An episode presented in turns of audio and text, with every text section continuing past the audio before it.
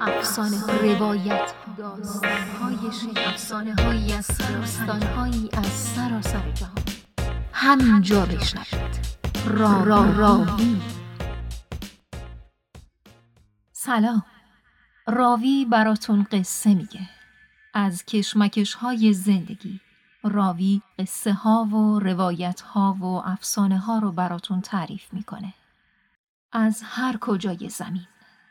از هر گوشه دنیا. راوی رو بشنوید.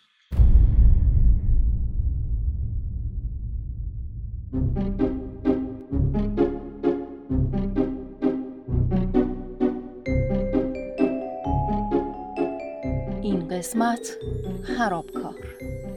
نویسنده ها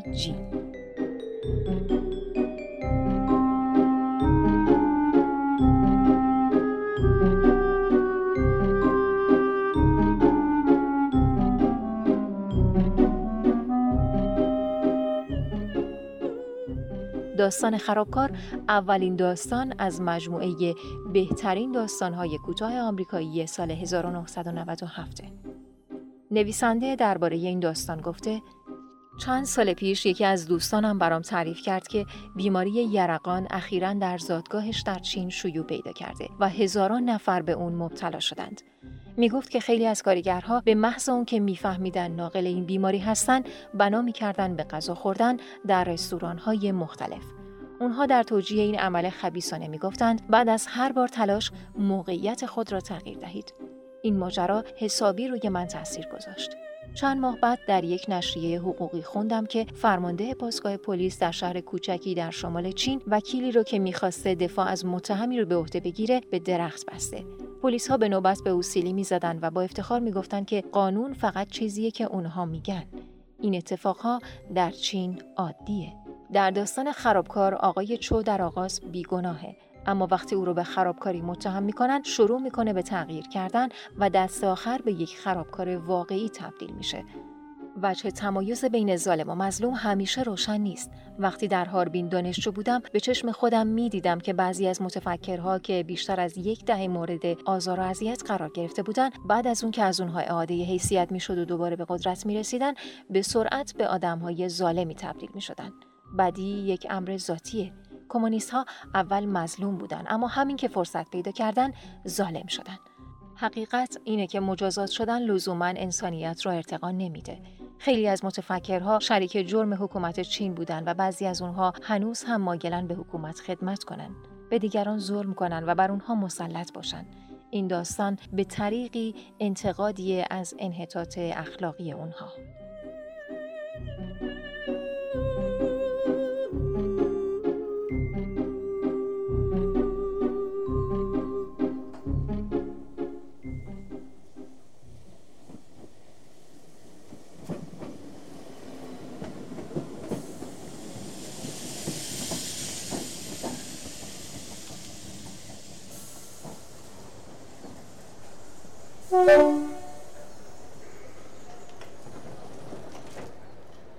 آقای چو و همسر نو عروسش داشتن در میدان روبروی ایستگاه قطار موجی نهار میخوردن.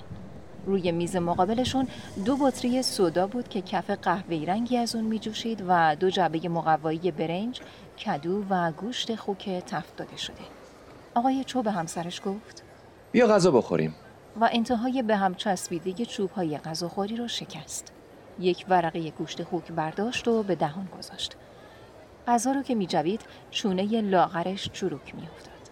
سر میز دیگه ای در طرف راست او دو مأمور پلیس راه آهن چایی میخوردن و میخندیدن.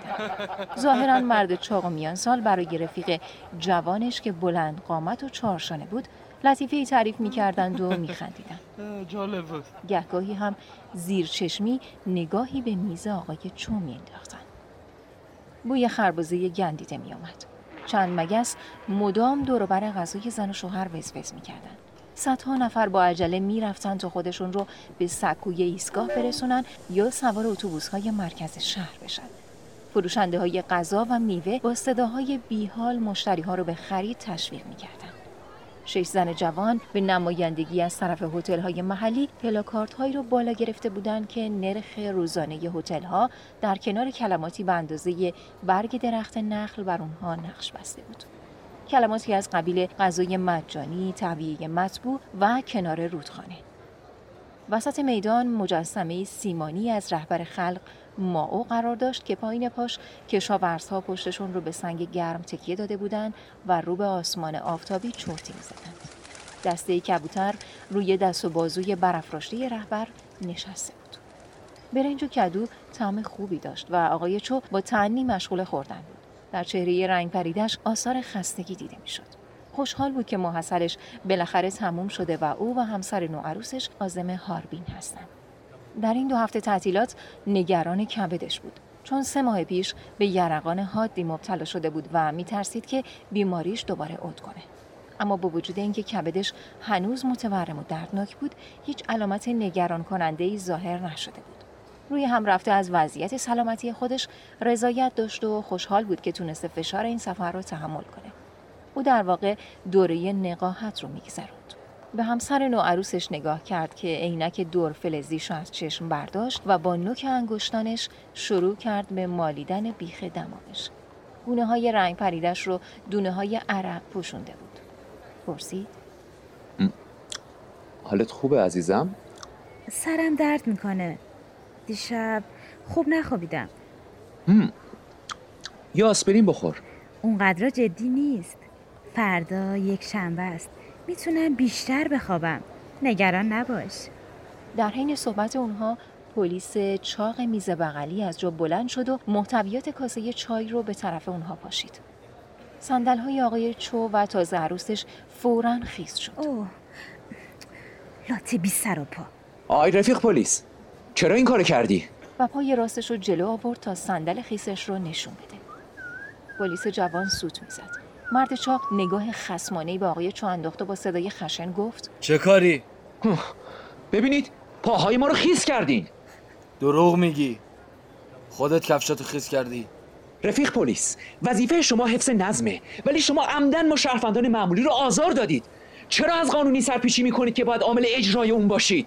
مرد چاق با دست علامت داد و به پلیس جوان گفت دستگیرش کنیم. اونها آقای چو رو گرفتن و به دستاش دستبند زدن. شما نمی‌تونید چه این رفتاری با من داشته باشید. این کار دیوانگیه. خفه شو. این حرفا رو بذار برای توی باسگاه پلیس جوان هم اضافه کرد. تو خرابکاری می‌فهمی؟ داری در نظم عمومی اخلال ایجاد می‌کنی. نوعروس به قدری ترسیده بود که نمی‌تونست حرف منطقی به زبان بیاره.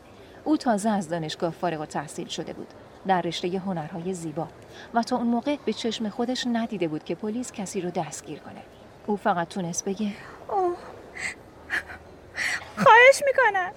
خواهش می‌کنم. پلیس هم آقای چورو میکشیدند. اما حاضر نبود به اونها بره. گوشه میز رو محکم چسبیده بود و فریاد می‌زد. ما باید به قطار برسیم. بلیت هم خریدیم. مرد چاق با مشت محکم به سینه او کوبید. خفه شو. به درک که بلیتت باطل میشه. و با قنداق تفنگ محکم روی انگشتای آقای چو زد و باعث شد که فورا انگشتانش رو باز کنه و میز رو رها کنه. اون دو مامور به کمک هم او رو کشان کشان تا پاسگاه پلیس بردن آقای چو که فهمیده بود باید همراه اونها بره سر برگردون و خطاب به همسرش گفت منتظر من نمون. سوار قطار شو. اگه تا فردا نیومدم یه نفر رو بفرست اینجا که منو بیاره بیرون. باشه عزیزم. مواظب خودت باش. Bye.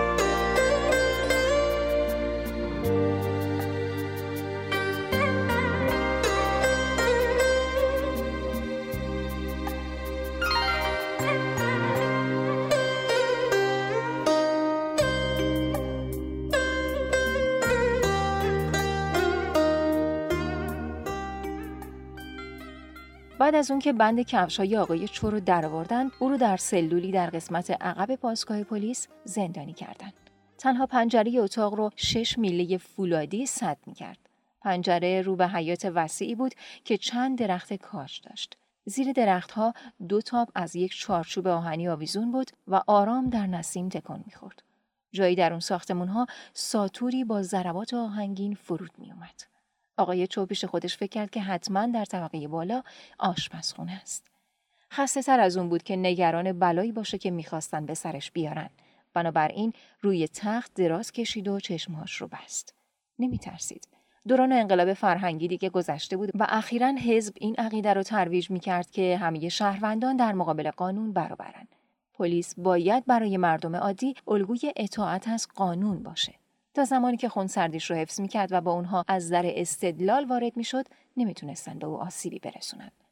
نزدیک غروب بود که او رو به دایره بازجویی در طبقه دوم بردن. سر راهش در پله ها با همون پلیس میان سال مواجه شد که با خشونت به او رفتار کرده بود. پلیس اخم کرد. چشمای ورقلومیدش رو چپ کرد و انگشتاش رو مثل لوله تفنگ به طرف او نشانه گرفت. آقای چو در دل به او دشنام داد. آوازی همین که توی اتاق بازجویی روی صندلی نشست، آروغی زد و کف دستش رو جلوی دهنش گرفت. روبروی او اون طرف یک میز دراز رئیس دایره بازجویی نشسته بود و مردی که سر شبیه سر اسب بود. روی صفحه شیشه میز پوشه‌ای بود که حاوی اطلاعات مربوط به او بود. باورش نمی‌شد که فقط در عرض چند ساعت پروندگی کوچیکی براش تشکیل داده باشند. اما بعد از مدتی به این فکر افتاد که نکنه در تمام این مدت پیش اونها پرونده داشته. مگه اصلا همچین چیزی ممکنه؟ محل کار و زندگی او در هاربین بود که بیش از 450 کیلومتر با اونجا فاصله داشت. این اولین بار بود که او به شهر موجی می اومد. رئیس دایره بازجویی مرد لاغر و کلتوسی بود و به نظر می رسید که آدم معتدل و باهوشی باشه. با دستهای لاغرش اوراق درون پوشه رو طوری پس و پیش کرد که انگار استاد یا دانشمندی باشه. سمت چپ آقای چو کاتب جوانی نشسته بود با یه تخت شاسی بر زانو و قلم خودنویس سیاهی در دست. رئیس که مشخص بود سوالها رو از روی برگه می‌خونه پرسید. خب بگو ببینم اسمت؟ چو ماگوانگ سن؟ سی و چهار سال شغل؟ استاد دانشگاه خوبه کدوم واحد کاری؟ دانشگاه هاربین و وضعیت سیاسی؟ عضو حزب کمونیست. خب ببین همون جوری که احتمالا می‌دونی جرمت خرابکاری هستش. اگرچه تا الان وضعیت وخیمی به بار نیاورده و از اونجایی که عضو حزب هستی باید سختتر مجازات بشی. چون شما الگویی برای توده ها هستین و ببخشید قربان. بله؟ من که کاری نکردم. این ماموران شما هستن که خرابکارن و در نظم اجتماعی ما اخلال ایجاد کردن. اونا رو پای من و همسرم چای داغ ریختن. حالا گیریم نخواین جریمشون هم بکنید. منطقا باید اونها رو مورد انتقاد قرار بدید. این حرفت کاملا بی پایه و اساسه. تو هیچ شاهد و مدرکی نداری. چطور میشه حرفت رو باور کرد؟ اینم مدرک. مأمور شما با تفنگش کوبیده روی انگشتای من. ولی دستت ثابت نمی‌کنه که پا چطور خیز شده. به علاوه ممکنه که خودت انگشتاتو به این وضعیت در آورده باشی. ولی من حقیقت رو گفتم. پاسگاه شما یه عذرخواهی بزرگ به هم بدهکاره بلیت قطارم باطل شده. صندلای چرمی تازم از بین رفته. دیرم هم شده و دیگه نمی‌تونم به کنفرانسی که در مرکز استان داشتم برسم. باید به خاطر این ضرر و زیان به هم قرامت بپردازین. خیال نکنید من که شرفند معمولی هم که از عدسه شما لرزه به اندامش میفته. من یه دانشمندم فیلسوفم متخصص ماتریالیسم دیالکتیکم. لازم باشه می‌تونیم تو روزنامه صبح شمال شرقی در این باره یه مقاله بنویسیم یا به عالی ترین دادگاه خلق در بیجین شکایت کنیم. اصلا بگید ببینم اسم شما چیه؟ آقای چو به خاطر نطق آتشین خودش احساساتی شد. نطقی که به هیچ وجه بیمایه نبود و در موارد زیادی به نفعش تموم شده بود. مردی کله اسبی پرید وسط و گفت اینقدر خالی نبند ما امثال تو زیاد دیدیم خیلی راحت می‌تونیم ثابت کنیم که گناهکاری اینم بعضی از اظهارات شاهدان عینی اینو گفت و چند صفحه کاغذ رو به طرف آقای چو دراز کرد. آقای چو از دیدن اون دست نوشته متفاوت تعجب کرده بود. در همه اونها اظهار شده بود که او برای جلب توجه در میدان داد و بیداد راه انداخته و حاضر نشده از پلیس اطاعت کنه. یکی از شهود خودش را نماینده خرید یک کارگاه کشتی سازی در شانگهای معرفی کرده بود. میده آقای چو مالش رفت و درد توی دنده هاش پیچید. ناله ضعیفی از گلوش خارج شد. رئیس گفت خب خوندی حالا دیگه باید اقرار کنی که گناهکار هستی. اینم بدون. با اینکه جرم جدی هست اما مجازات سختی برات در نظر نمی‌گیریم. به شرطی که یک انتقاد از خودت بنویسی و قول بدی که دیگه در نظم عمومی اخلالی ایجاد نمی کنی. ساده برات بگم. باید اعتراف بکنی تا آزاد بشی. مگه خوابشو ببینید؟ یک کلمه هم نمی نویسم چون گناهی نکردم. ازتون می‌خوام یه نامه عذرخواهی به من بدید تا بتونم برای دانشگاهم علت تأخیرم رو توضیح بدم. هر دو بازجو پوزخند زدن و رئیس یه سیگار به پکش زد و گفت. ما تا به حال همچین کاری نکردیم. خب این می‌تونه دفعه اولتون باشه. ضرورتی نداره. من مطمئنم که به خواسته های ما تن میدی. من به مسئولان ایالتی گزارش خواهم کرد. توان این کارتون رو می‌پردازید. شما از پلیس نظامی ژاپن هم بدترید. اونها او رو کشان کشان از اتاق بیرون بردن.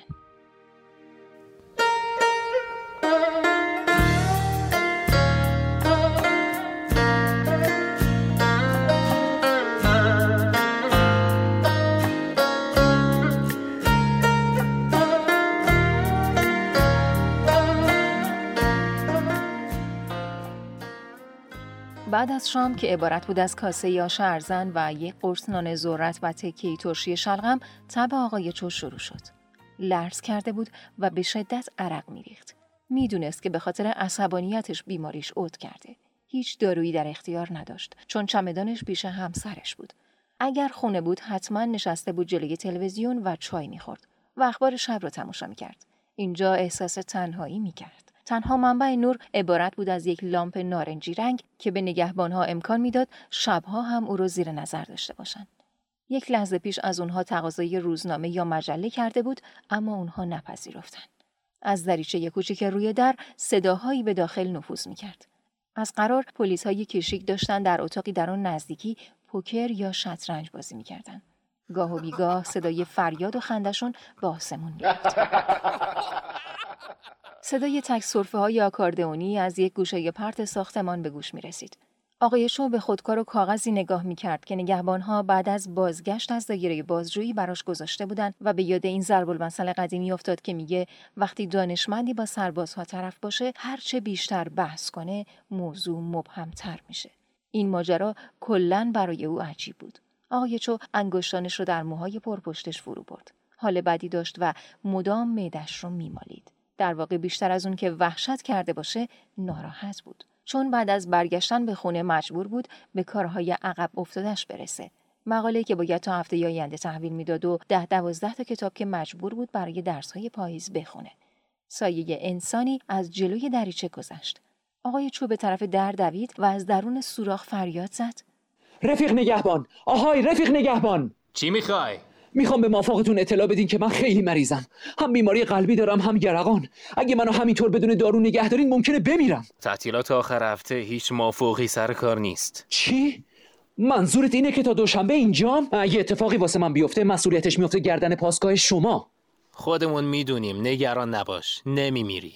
به ظاهر منطقی نبود اما آقای چو اون شب رو خیلی خوب خوابید. هرچند چراغ بالای سرش تمام مدت روشن بود و توشک کاهی سفت بود و پر از شپش. او از کنه و پشه و سوسک کلا هر جور حشره‌ای به جز شپش و ساس می ترسید.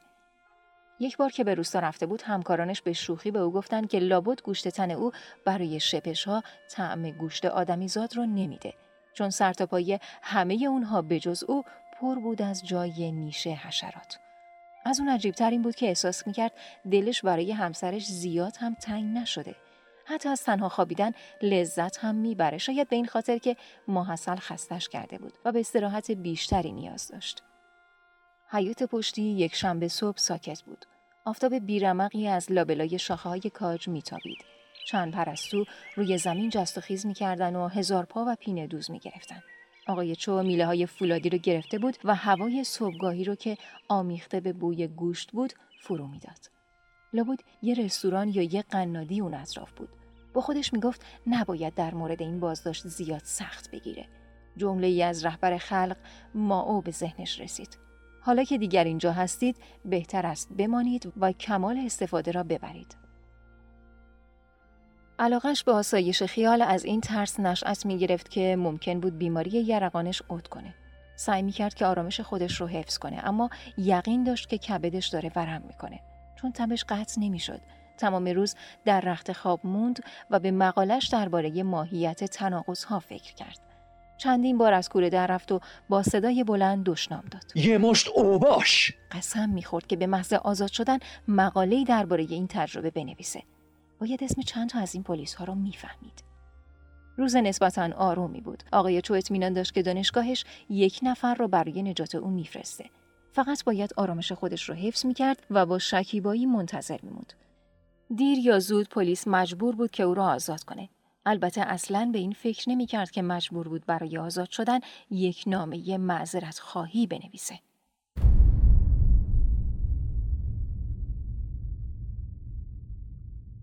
دوشنبه صبح که از خواب بیدار شد هوا کاملا روشن شده بود. مردی داشت ناله می کرد. صدا از حیات پشتی می اومد. آقای چو بعد از خمیازه کشدار پتوی پاره رو با لگت عقب زد. از تخت پایین اومد و به طرف پنجره رفت. وسط حیات مرد جوانی رو به درخت کاجی بسته بودند. مچ دستهاش رو از پشت به دور تنه درخت دستبند زده بودند. او به خود میپیچید و با صدای بلند دشنام می‌داد. اما غیر از او هیچ کس در حیات دیده نمی‌شد. قیافه مرد جوان به نظر آقای چو آشنا آمد. آقای چو چشماش رو ریز کرد تا ببینه اون کیه. در کمال تعجب اون مرد رو شناخت. فنجین بود. مرد جوانی که به تازگی از دانشکده حقوق هاربین فارغ تحصیل شده بود. دو سال پیش آقای چو یک دوره ماتریالیسم دیالکتیکی تدریس می‌کرد و فنجین شاگرد اون کلاس بود. چطور امکان داشت که او از اینجا سر درآورده باشه؟ بعد ناگهان فهمید که فنجین رو باید زنش فرستاده باشه. عجب زن احمقی. یک ذره عقل توی کلش نبود. فقط بلد بود رمان خارجی بخونه. آقای چو توقع داشت که زنش با بخش امنیتی دانشکده صحبت کنه که بدون تردید یکی از اعضای گروه رو به اینجا میفرستادن. فنجین که مقام دولتی نداشت، فقط کارمند یه شرکت حقوقی خصوصی بود. اونها در واقع کار زیادی هم نداشتن فقط برای زن و مردهایی که به همسرانشون مزنون بودن و فکر می‌کردن که اونها روابط نامشروع دارن کارای کارگاهی انجام می‌دادن. موجی از نفرت و انزجار وجود آقای چو رو گرفت. آیا باید فریاد می‌زد تا دانشجو بفهمه که او همون اطرافه؟ از این کار صرف نظر کرد چون نمی‌دونست که چه اتفاقی میافته. لابد فنجین با پلیس سرشاخ شده بود که به این صورت مجازات می‌شد. اما اگه فنجین برای نجات اون نیومده بود همچین اتفاقی نمیافتاد. بنابراین مهم نبود که چی پیش میاد. آقای چو باید کاری می‌کرد. اما چه کاری از او ساخته بود؟ از بخاری که از زمین بلند می‌شد معلوم بود که روز داغی در پیشه. آقای چو کاسه کاچی ذرت رو به دهن برد. جرعه از اون رو سر کشید و گازی به کرفس شور زد. دلش برای فنجین میسوخت.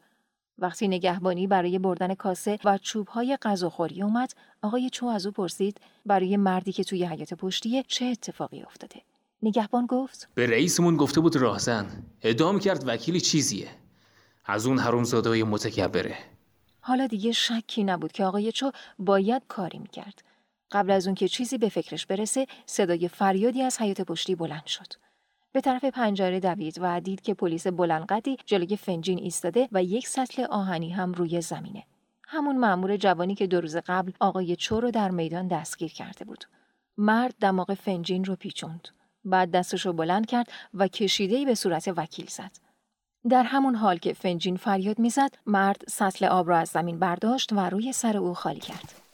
مأمور پلیس با صدای بلند گفت اینطوری دیگه آفتاب زدم نمیشی. پسر جون ساعتی یک بار این کار برات لازمه. فنجین چشماشو بسته بود. اما از چهرش مشخص بود که خیلی تلاش می‌کنه که به مأمور پلیس فوش نده. یا شاید داشت بی صدا گریه می‌کرد. عدسه کرد و بعد سرشو بلند کرد و فریاد زد. خواهش می‌کنم. بذار برم دستشویی. متاسفم. نمی‌تونم بذارم بری. باز هم هیچ صدایی از آقای چو در نیومد. میله های فولادی رو دو دستی چسبیده بود و انگشتاش سفید شده بود.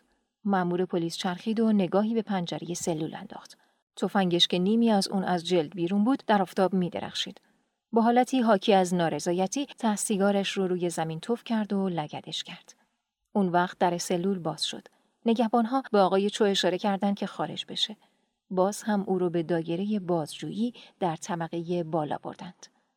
همون آدمها توی دفتر بودند. با این تفاوت که این بار کاتب دست خالی اونجا نشسته بود. رئیس با دیدن آقای چو گفت او آقای چو شمایید؟ بفرمایید بشینید. خب ببین این امکان وجود داشت که با وکیلت ملاقات کنی ولی از اونجایی که جوان بسیار بیادبی هست سرپرستمون ترتیبی داد که در حیات پشتی درس فشرده ای بهش بدن. این کار غیر قانونیه نمیترسید خبرش به روزنامه درس پیدا کنه؟ نه نمیترسیم. حتی از تلویزیون هم نمیترسیم. دیگه چه کاری ازتون برمیاد؟ از هیچ کدوم از داستانهایی که میبافید هم هیچ واهمه ای نداریم. به نظر ما همش خیالاته. مهم اینه که با ما همکاری کنید تا راحت باشید. پس باید به جرمت اعتراف کنی. اگه همکاری نکنم چی میشه؟ خب اگه با ما همکاری نکنید اون وقت آموزش وکیلت طولانیتر و فشرده تر ادامه پیدا می‌کنه. حالتی شبیه به قش به آقای چو دست داد. دسته های صندلی رو گرفت تا نیفته. بالای مدش تیر می‌کشید و دلش به هم می‌خورد. سرش تپ تپ صدا می‌کرد. تردیدی نداشت که بیماری یرقان عاقبت به او حمله کرده. آتش خشم در سینش شعله می‌کشید و راه گلوش رو بند آورده بود. راستش تو مجبور نیستی این انتقاد از خودو بنویسی. اینجا رو ببین. ما اینجا همه چی رو کامل توضیح دادیم. فقط باید امضاش کنی. آقای چو با اینکه خیلی عصبانی بود اما گفت بدید ببینم. مرد کل اسبی پوزخندی زد. یک صفحه کاغذ رو به او داد که این کلمات بر او نقش بسته بود. بدین وسیله اقرار می کنم که در تاریخ 13 ژوئیه در ایستگاه قطار موجی در نظم عمومی اخلال ایجاد کردم و زمانی که پلیس راهن به من هشدار داد حاضر نشدم دلیل و منطقه بپذیرم. از این رو شخصا خودم و مسئول دستگیری خودم می‌دونم و بعد از دو روز بازداشت به ماهیت ارتجای جرم خودم پی بردم. و از این به بعد با تمام توان به آموزش خودم ادامه خواهم داد و دیگه هرگز چنین جرمی رو مرتکب نخواهم شد. توی سر آقای چو صدایی فریاد می‌زد. دروغه دروغه! اما او سرش رو تکون داد و اون صدا رو از خودش دور کرد. از رئیس پرسید. اگه اینو امضا کنم هم منو آزاد می‌کنید هم وکیلمو؟ البته که هر دوتون رو آزاد می‌کنیم. خیالت راحت. آقای چو اسمش رو نوشت. امضا کرد و اثر انگشتش رو هم پای امضاش گذاشت. رئیس لبخند به لب گفت. بسیار خوب. حالا آزادید و می‌تونید برید. و تکه کاغذی رو به او داد تا انگشت شستش رو با اون پاک کنه. آقای چو چنان بیمار بود که در اولین تلاش نتونست از روی صندلی بلند بشه. بعد تمام توانش رو جمع کرد و سر پا ایستاد. تلو تلو خوران از ساختمون بیرون اومد و به سراغ وکیلش در حیات پشتی رفت. احساس می‌کرد که بمبی در سینه داره. اگر می‌تونست تمام پاسگاه پلیس رو با خاک یکسان می‌کرد و همه افرادش رو از بین می‌برد. با اینکه می‌دونست همچین کاری از اون بر نمیاد اما تصمیم گرفت کاری بکنه. آقای چو وقتی فنجین رو دید گفت به خاطر این شکنجه و عذاب متاسفم فنجین. بیا بریم.